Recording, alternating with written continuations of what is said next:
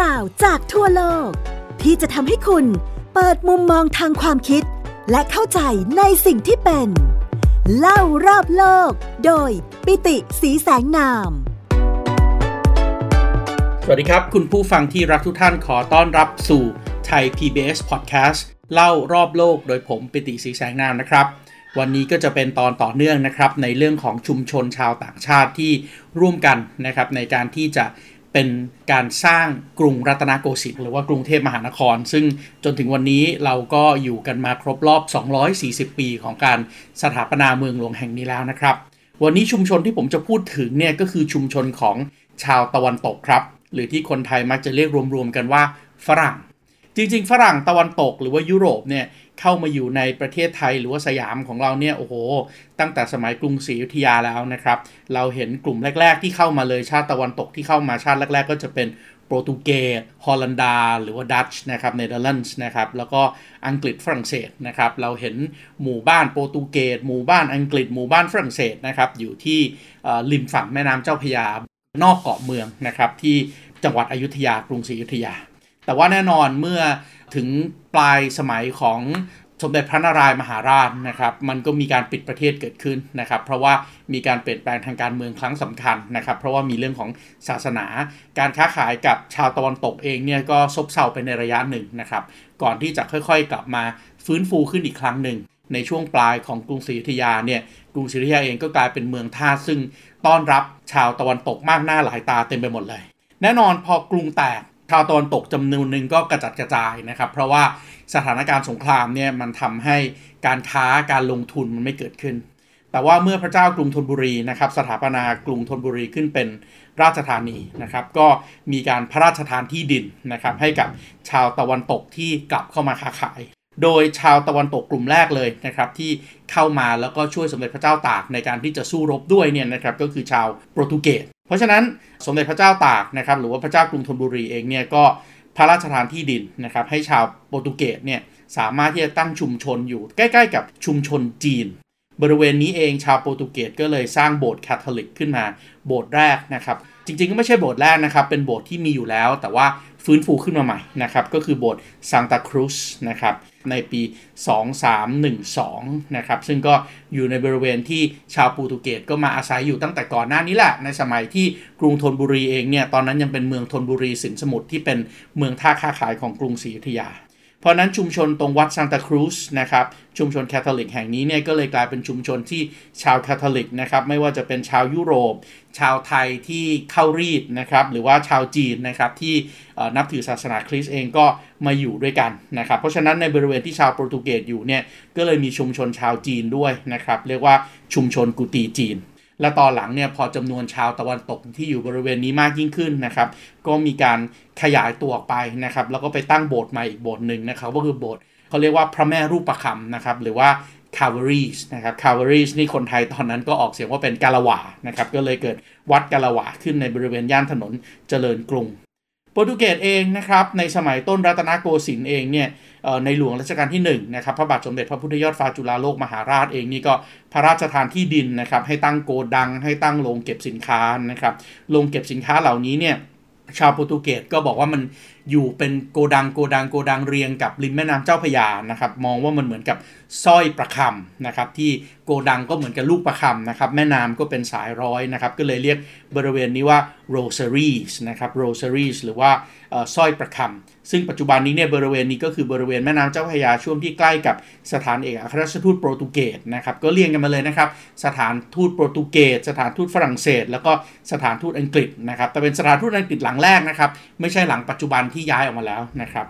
สมัยก่อนเนี่ยสถานทูตเหล่านี้นะครับก็จะอยู่ในบริเวณที่เปิดเป็นชุมชนใหม่เลยนะครับ อยู่ทางฝั่งกรุงเทพที่อยู่ลงมาทางด้านแม่น้ำเจ้าพยาที่ไกลออกมาจากทางฝั่งของพระบรมมหาราชวัง เพราะฉะนั้นตอนนี้เราก็เริ่มเห็นแล้วล่ะว่า ชุมชนชาวตะวันตกเองเนี่ยก็เริ่มมีพื้นที่อยู่หลาย ๆ พื้นที่ โดยในสมัยของรัชการัชกาลที่3นะครับซึ่งการค้าของกรุงรัตนโกสินทร์เนี่ยก็ถึงจุดพีคสุดๆเนี่ยนะครับ สมเด็จพระนางเกล้าเจ้าอยู่หัวเนี่ยก็มีชาวอังกฤษนะครับเข้ามาเช่าที่ดิน เช่าที่ดินก็มาเช่าที่ดินของแน่นอน ขุนนางซึ่งดูแลเรื่องของการค้าต่างประเทศประการอีกคนด้วยนะครับ ก็คือสมเด็จเจ้าพระยาบรมมหาประยุรวงศ์หรือว่าดิศ บุนนาคนะครับ คนอังกฤษคนนี้ชื่อว่าโรเบิร์ตฮันเตอร์นะครับเพียงแต่ว่าคนไทยตอนนั้นก็คงจะเรียกคำว่าฮันเตอร์ไม่สะดวกปากนะครับ ก็เรียกเรียกนายหันแตรนะครับ นายฮันเตอร์หรือว่านายหันแตรเองเนี่ยก็มาสร้างสิ่งที่กลายเป็นโรงแรมนะครับกลายเป็นโรงงานกลายเป็นโกดังเก็บสินค้า แล้วก็ห้างขายสินค้าด้วยนะครับโรเบิร์ตฮันเตอร์เนี่ยก็เปิดห้างขายสินค้า ที่คนไทยเรียกกันว่าห้างหันแตรนะครับแต่ว่าชาวต่างชาติตะวันตกที่เดินทางเข้ามาในกรุงเทพ แล้วก็ใช้พื้นที่ตรงนี้เป็นโรงแรมอยู่อาศัย จะเรียกพื้นที่ตรงนี้ว่า British Factories นะครับพื้นที่ตรงนี้นะครับก็เลยทำให้ นายหันแตรหรือว่านายโรเบิร์ตฮันเตอร์เนี่ยก็ได้รับพระราชทานยศด้วยนะครับ เป็นหลวงอาวุธวิเศษประเทศพาณิชย์นะครับก็แน่นอนก็คือบอกว่าโอ้เขาเอาปืนมาขายนะ เขามาจากค้าขายก็เลยเป็นประเทศพาณิชย์นะครับ ก็ตั้งอยู่แถวๆวัดประยุรวงศาวาสนะครับ บริเวณที่เราเรียกว่าตรงฝั่งฝั่งธนนะครับ ฝั่งตรงข้ามกับฝั่งพระนครบริเวณกุฎีจีนนะครับ ก็จะใกล้ๆกับโบสถ์ของโปรตุเกสวัดซานตาครูสตรงนี้ด้วยนะครับ เพราะเราก็จะเห็นแล้วแหละว่า กรุงเทพเองเนี่ยก็เป็นพื้นที่ที่มีคนอยู่กันมากมาย อันนี้คาทอลิกไปแล้ว นอกจากคาทอลิกแล้วก็ยังมีกลุ่มของโปรเตสแตนต์ด้วยนะครับ กลุ่มของโปรเตสแตนต์เนี่ยไม่ได้ตั้งอยู่ทางฝั่งวัดซานตาครูสนะครับ แต่ว่ามาตั้งบริเวณที่อยู่ในวัดเกาะครับ วัดเกาะปัจจุบันนี้เรียกวัดสัมพันธวงศารามนะครับ วัดสัมพันธวงศารามก็อยู่ใกล้ๆกับสำเพ็งนะครับ เพราะฉะนั้นคนจีน คนอังกฤษ คนอเมริกันโปรเตสแตนต์เนี่ยก็จะอยู่กันในบริเวณนี้นะครับ อยู่สองข้างทาง แล้วก็ถ้าเราอยากจะเรียนรู้เรื่องราวของกลุ่มของชาวตะวันตกที่เข้ามาอยู่ในประเทศไทยเนี่ยผมคิดว่าเรื่องราวที่มหัศจรรย์ที่สุดแล้วก็เกิดขึ้นก็คือเกิดขึ้นในยุคของผู้ชาย 3 คนครับ ผู้ชาย 3 คนนี้เกิดในเวลาไล่เลี่ยกันเลยครับ คนหนึ่งก็แน่นอนเป็นเจ้าฟ้านะครับ นั่นก็คือล้นเกล้ารัชกาลที่ 4 ล้นเกล้ารัชกาลที่4เนี่ยนะครับพระบาทสมเด็จพระจอมเกล้าเจ้าอยู่หัวนะครับทรงประสูตินะครับจากพระบาทสมเด็จพระพุทธเลิศล้านภาลัย แล้วก็สมเด็จพระศรีสุริยนทราบรมราชินีนะครับซึ่งก็ท่านเองเนี่ยก็พระราชสมภพเมื่อวันที่ 18 ตุลาคม พุทธศักราช 2347 นะครับหรือว่าปี 1804 นะครับพระองค์ก็ประสูติในพระบรมมหาราชวังใน บางกอกนะครับหรือว่ากรุงเทพเมืองหลวงของสยามตอนนั้นนะครับ แล้วก็ถูกเรียกพระนามในตอนเด็กๆว่าทูลกระหม่อมฟ้าใหญ่ ในปีเดียวกันนะครับ 1804 อีกซีกโลกหนึ่งเลยนะครับที่รัฐนิวยอร์กนะครับมลรัฐนิวยอร์กนะครับไม่ใช่นิวยอร์กซิตี้นะครับมลรัฐนิวยอร์กก็ขึ้นไปทางตอนบนของประเทศสหรัฐอเมริกา ผู้ชายอีกคนหนึ่งก็เกิดครับในมลรัฐนิวยอร์กนี่แหละนะครับผู้ชายคนนี้ชื่อว่าแดนบีชแบรดลีย์ ซึ่งแน่นอนครับว่าแบรดลีย์เนี่ยคนไทยออกเสียงยากครับ คนไทยก็เลยเรียกนายคนนี้ว่าปลัดเลนะครับหรือว่าบลัดเลนะครับหมอบลัดเลหรือว่าแบรดลีย์เนี่ยก็เกิดขึ้นที่นิวยอร์กนะครับในสหรัฐอเมริกาปี 1804 ถัดมาอีกปีหนึ่งครับปี 1805 หรือว่า 2348 ผู้ชายอีกคนหนึ่งก็เกิดที่เมืองโกตดอร์ประเทศฝรั่งเศสนะครับผู้ชายคนนี้ชื่อว่าฌองแบปติสปาเลกัว นะครับ ซึ่งเดี๋ยวคนไทยจะรู้จักกันในนามสังฆราชปาเลกัว ผู้ชาย 3 คนนี้เกิดขึ้นใน 3 มุมของโลกถูกต้องไหมครับ คนหนึ่งเกิดเป็นเจ้าฟ้าอยู่ในกรุงเทพ อีกคนหนึ่งเกิดขึ้นในสหรัฐอเมริกาประเทศที่เพิ่งเกิดใหม่นะเวลานั้นนะครับ แล้วก็อีกคนหนึ่งเกิดขึ้นที่ยุโรปนะครับฝรั่งเศส เวลาก็เดินผ่านไปเรื่อยๆนะครับล้นกล้ารัชกาลที่ 4 เองก็ได้รับการศึกษาแบบไทยนะครับปี 2361 เนี่ยล้นกล้ารัชกาลที่ 4 ก็ออกผนวดเป็นเนนนะครับผนวดที่พระบรมมหาราชวังนะครับวัดพระศรีรัตนศาสดาราม หลังจากนั้นก็ไปจำพรรษานะครับอยู่ที่วัดมหาธาตุยุวราชรังสฤษก็บวชเนนอยู่ประมาณ 7 เดือนนะครับหลังจากนั้นก็กลับมาอยู่ที่พระราชวังเดิม เป็นคล้ายๆ กับเตรียมขึ้นละนะครับ แล้วก็หลังจากนั้นนะครับพอถึงปี 2368 นะครับจากท่านบวชเนนตอนอายุ 14 นะครับผ่านมาอีก 7 ปีล้นกล้ารัชกาลที่ 4 ก็ออกผนวดเป็นพระสงฆ์นะครับ คราวนี้เป็นพระสงฆ์ละจำวัดอยู่ที่วัดมหาธาตุเหมือนเดิมนะครับ แต่ว่าพอถึงเวลานั้นท่านเองก็เดินทางไปจำพรรษาอยู่ที่วัดราชาธิวาสราชวรวิหาร ซึ่งที่วัดราชาธิวาสราชวรวิหารนี่แหละครับ เป็นที่ที่มีความสำคัญอย่างยิ่ง เพราะว่าถัดจากวัดราชาธิวาสจำได้ไหมฮะ ถ้าเกิดเรามองภาพณปัจจุบัน วัดราชาธิวาสเนี่ยก็จะอยู่ใกล้ๆห้องสมุดแห่งชาติ พอถัดจากหอสมุดแห่งชาติไป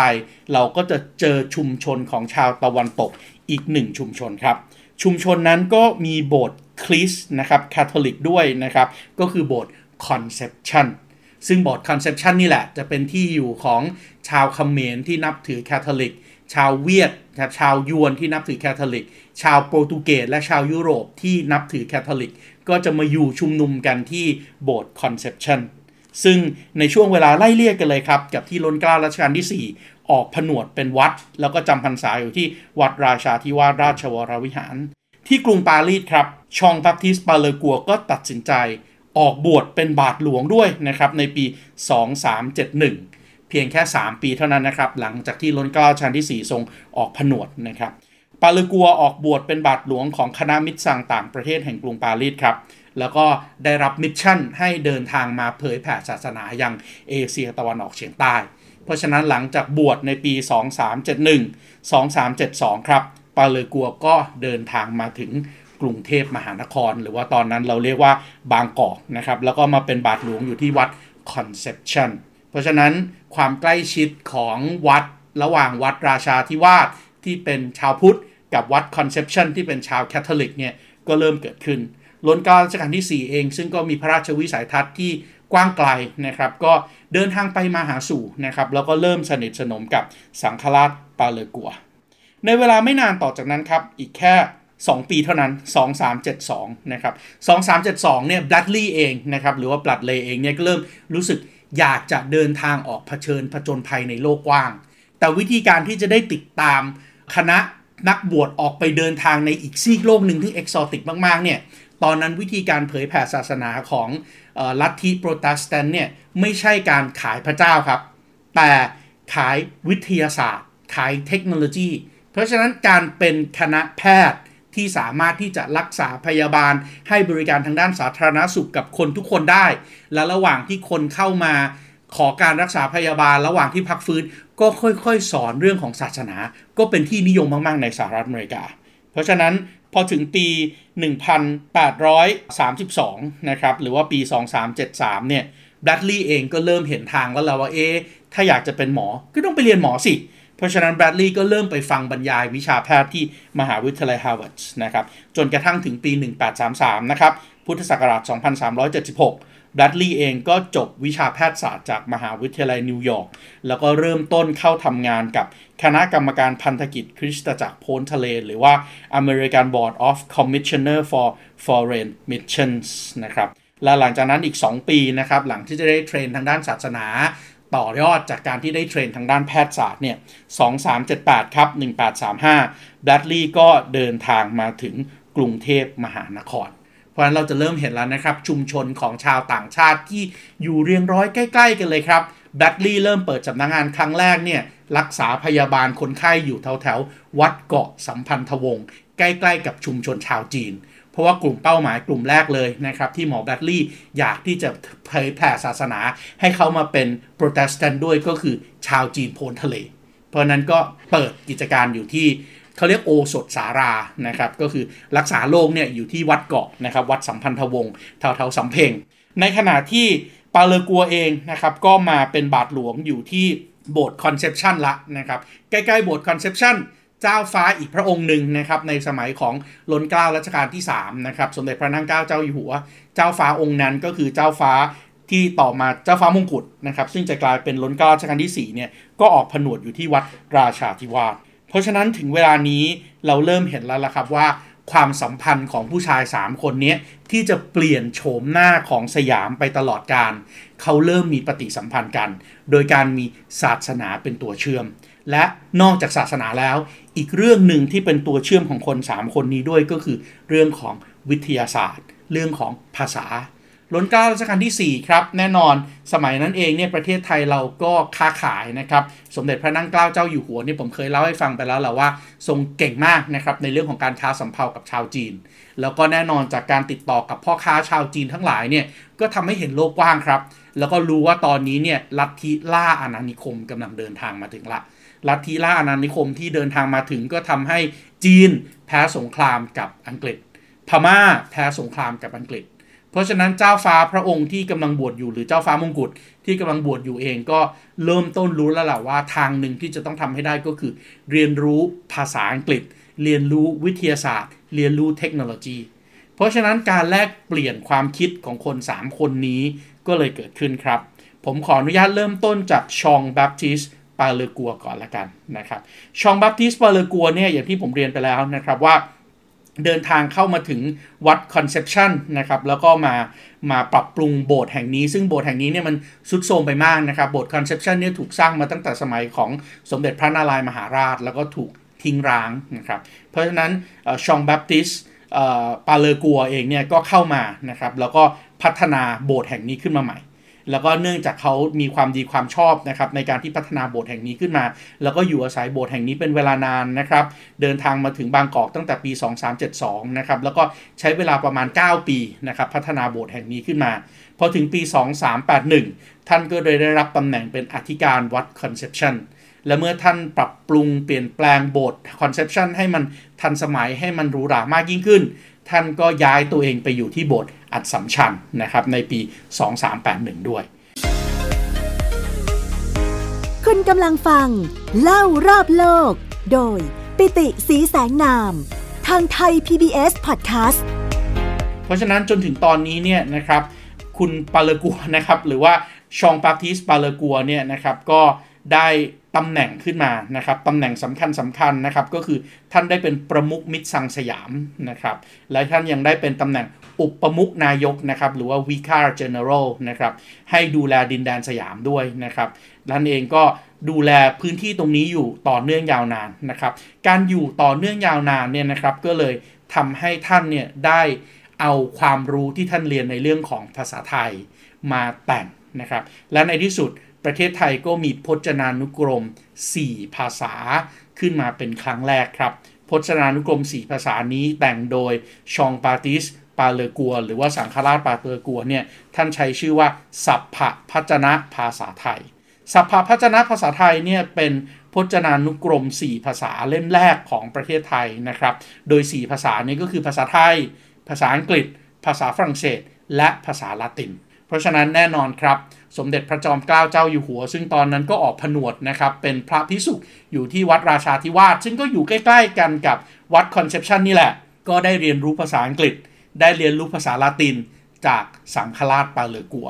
เช่นเดียวกันนะครับกับความรู้ทางด้านดาราศาสตร์ ภูมิศาสตร์ วิทยาศาสตร์ เพราะในสมัยก่อนเนี่ยเวลาเป็นมิชชันนารีเนี่ยก็คือการได้รับการศึกษานะครับ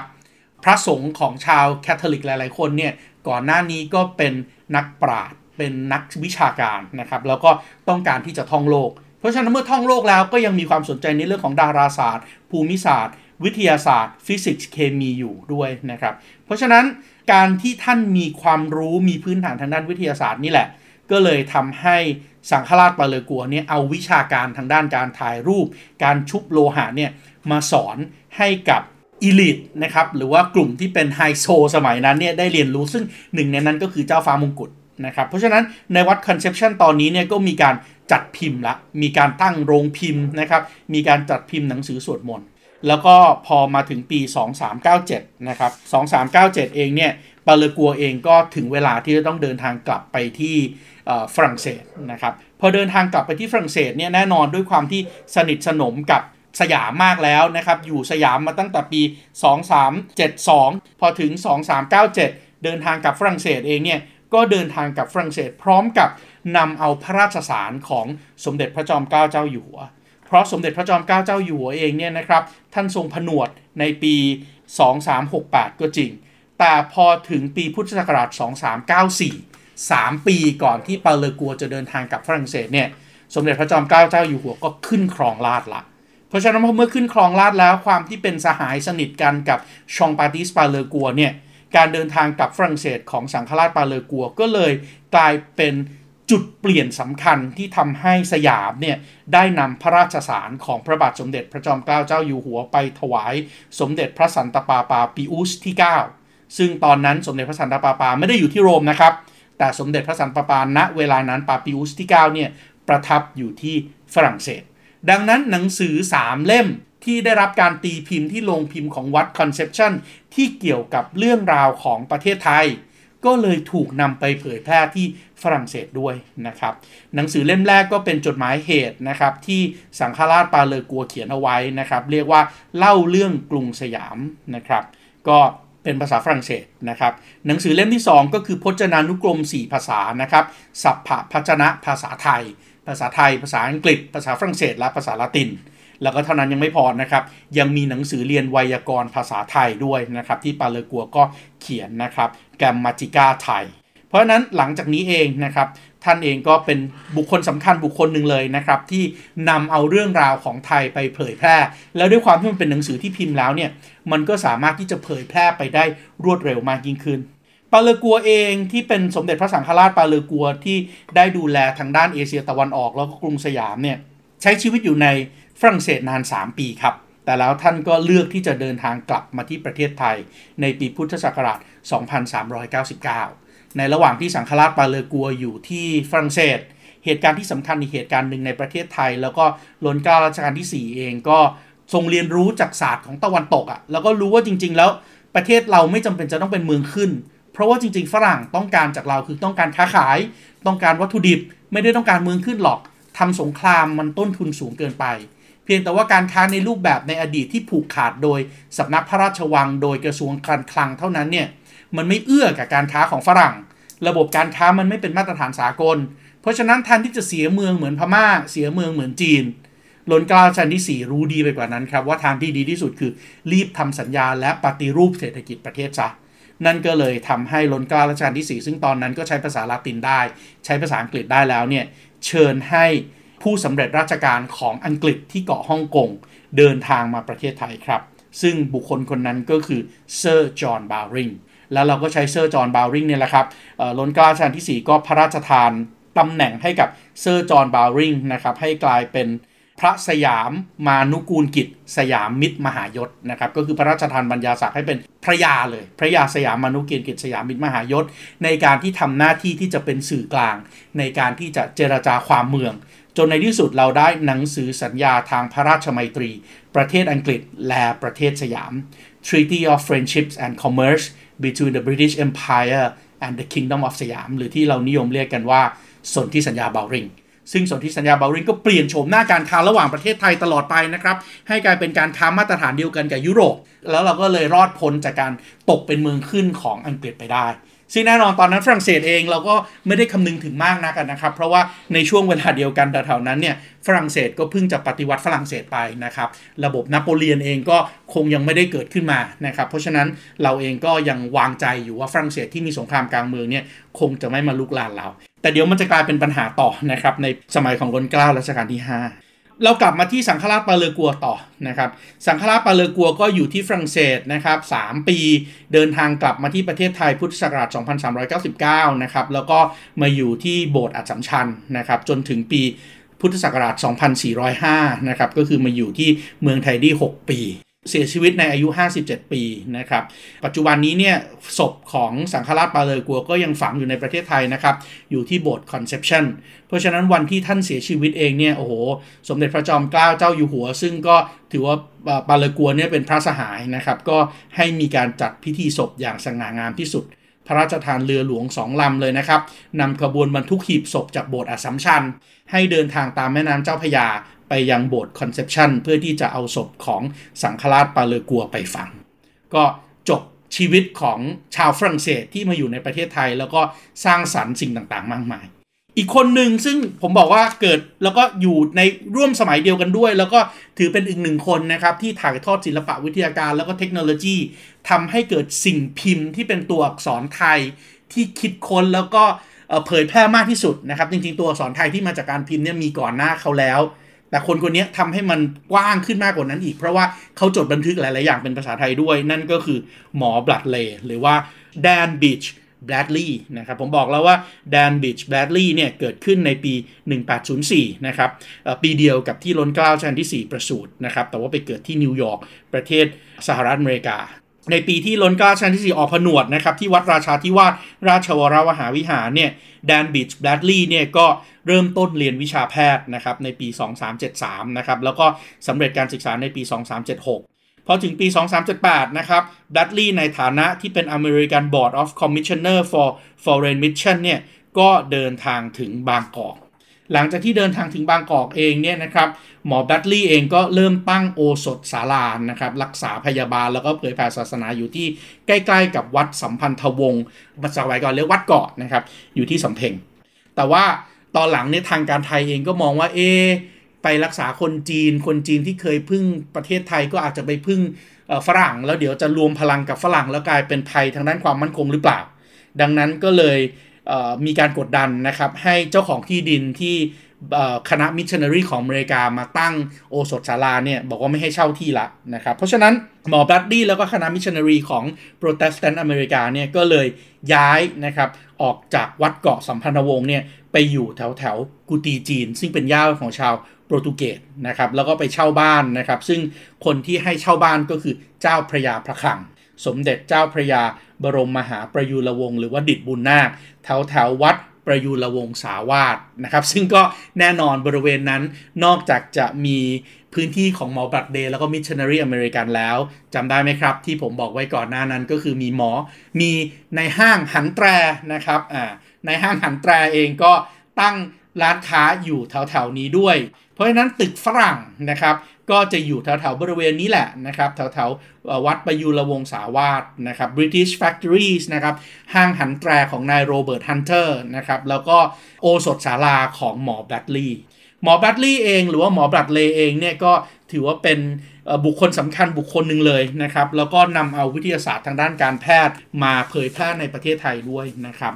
ในฐานะหมอสอนศาสนาเองเนี่ยนะครับ ท่านเองก็เป็นคนที่เอาองค์ความรู้ในเรื่องของพระคัมภีร์ที่เป็นพระคัมภีร์โปรเตสแตนต์นี่แหละ ไปขอเข้าเฝ้าพระบาทสมเด็จพระจอมเกล้าเจ้าอยู่หัว ซึ่งขณะนั้นทรงผนวชอยู่ที่วัดราชาธิวาสราชวรวหาวิหาร เพราะฉะนั้นนอกจากจะเทศน์ก็คุยเรื่องการแพทย์ คุยเรื่องวิทยาศาสตร์ต่างๆนะครับ เพราะว่า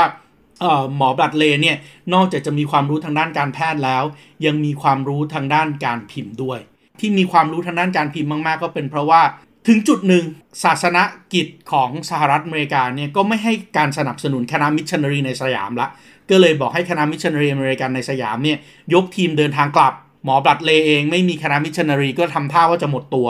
ก็เลยเริ่มต้นต้องหาธุรกิจใหม่ทำธุรกิจใหม่ก็เกิดขึ้นจากการที่คณะมิชชันนารีทิ้งเครื่องพิมพ์แท่นพิมพ์เอาไว้ครับ แท่นพิมพ์ที่เอาไว้พิมพ์ใบปลิวเผยแพร่ศาสนานั่นแหละครับ หมอบรัดเลย์ก็เลยหันมาทุ่มเทพัฒนาเรื่องของการพิมพ์ จนในที่สุดสามารถที่จะประดิษฐ์อักษรไทยที่เราเรียกว่าอักษรบัตรเลเหลี่ยม กับอักษรบัตรเลกลมขึ้นมาได้ แล้วก็เริ่มต้นรับจ้างพิมพ์เอกสารให้กับทางราชการสยาม เพราะฉะนั้นตัวอักษรต่างๆนะครับที่ที่ท่านได้ทำเนี่ยก็กลายเป็นบันทึกประวัติศาสตร์ เพราะว่าหนังสือสำคัญนั่นก็คือหนังสือจดหมายเหตุ หรือว่า Bangkok Recorders นะครับซึ่งก็ถือว่าเป็นบันทึกสำคัญของประวัติศาสตร์ไทยเนี่ยก็ถูกบันทึกแล้วก็ตีพิมพ์เผยแพร่โดยโรงพิมพ์ของหมอบัตเล